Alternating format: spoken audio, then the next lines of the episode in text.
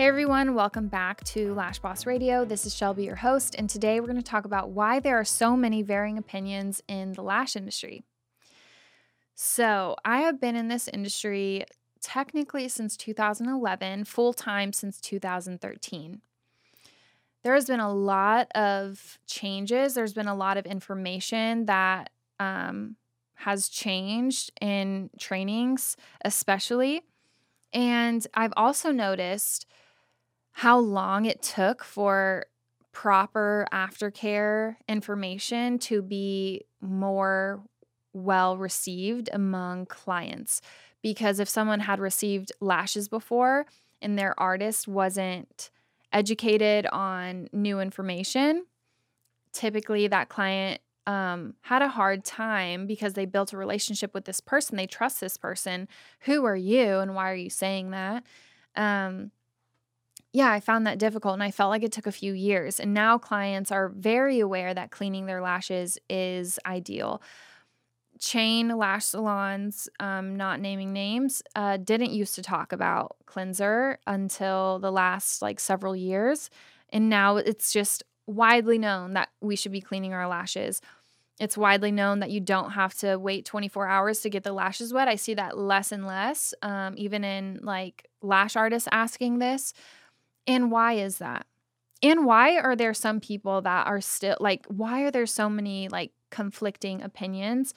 Um, I think it's a couple reasons. One is because when you take a training with somebody, you typically are taking it with somebody that you admire, are inspired by, or trust. And so when you're sitting in that classroom setting, you almost throw out everything that you know and like are just so hanging on their every word and then you go to another training and they say something else. And then you're like, which one? Like, that makes sense. Okay, we'll do this over here.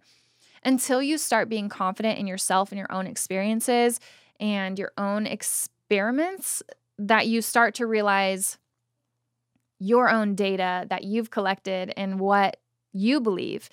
I had such a hard time for the first couple years of this podcast, actually speaking my opinion or my thoughts about something.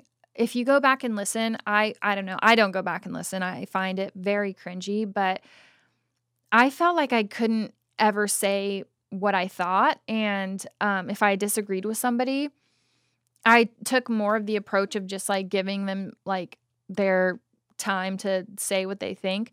And then I wouldn't, or I, I either wouldn't share what I thought or I would share what I thought and then I would edit over it and just cut my spiel out.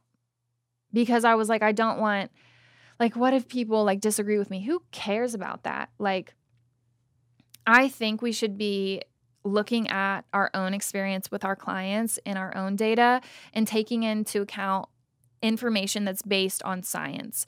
So I think that there are a lot of um, controversial posts that get a lot of views, and um, sometimes that information is not based on science.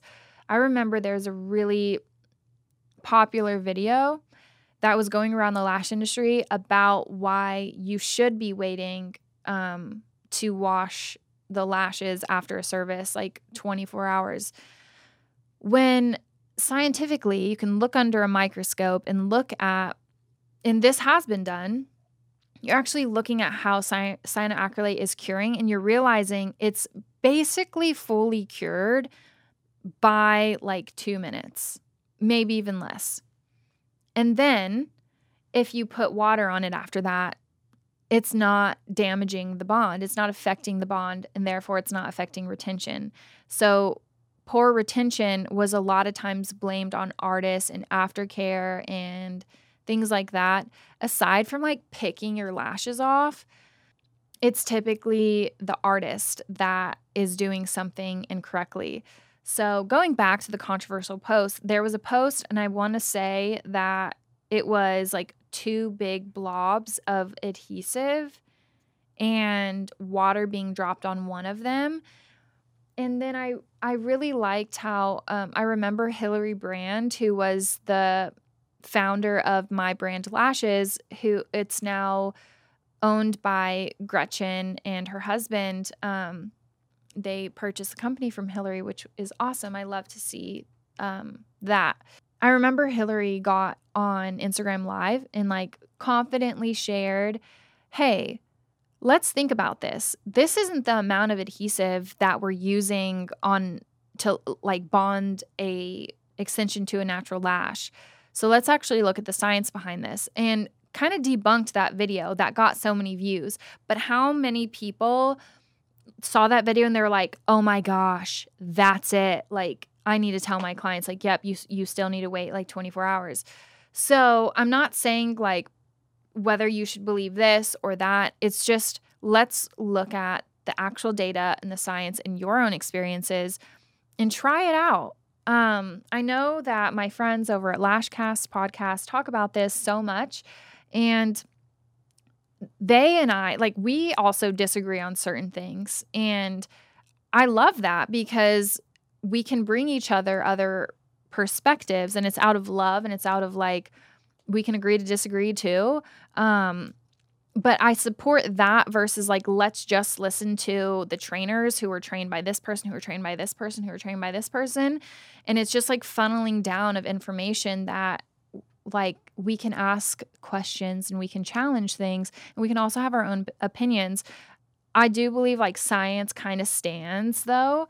Um, if there is a study done or if there's actual data shown on something, I tend to gravitate towards that. And it typically matches the experience that the clients are having because I do remember like when oil was such a bad thing for lashes, I remember talking about this like with clients like don't use oil based products and stuff until somebody was like, "Hey, actually this doesn't affect retention."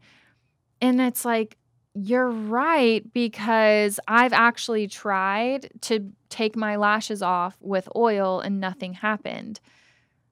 So, this is why I'm saying like the the the difference of opinions is um sometimes a really good thing for advancing an industry and for making services better, for trying out different ways to do things. So challenge yourself to ask more questions I will say also take classes more often. If you have a place that offers continuing education, that's awesome. Um, but if you're working somewhere where your trainer hasn't taken a course in a really long time, or you're learning from people that you can tell they're no longer in a student mindset, they they just teach for a living. I think that we should maybe question everything that these people are saying because we need to be up to date with current data. And um, I did notice a lot of pushback from older lash artists um, when like new information would come onto the scene. Like it's okay to say, "Hey, I was wrong about something. Actually, I've learned this." And a lot of people say like, "Oh, well, what do we tell the clients like now that we know this?" Just tell them you've learned new information or you've collected data or you've tried you've been trying something out. That's literally how we introduced um, going from telling our clients to wash their lashes with baby shampoo to then selling them lash cleanser. Getting them to understand that just took some honesty and saying like hey we've actually realized that this is not the best option for your lashes using something that's formulated for the eye area for lash extensions is much better. Um, so yeah we were doing that like six years ago and um, so being open and coachable is extremely important and actually it'll help your business a lot. So i think a lot of times the difference of opinions is coming from either somebody not being open to other information. It's sometimes an ego thing. Um, they don't want to admit when they're wrong. They don't want to take more classes. And if somebody's like not a lash artist anymore and they don't take classes, they're great to take for like a certain technique or skill or something. Cause I understand like changing your career path from servicing clients to education, it does make sense but you also need to pair that with the mindset of like looking for um, just like expanding your horizons a little bit and like looking for um, new data as it becomes available and being open to that. I think those type of trainers are more valuable to the industry than the ones that are like very stuck in um, about themselves and and stuff. But I don't typically train with people like that. I also the second part of it would be sometimes I think it's for views or um, to stir the pot.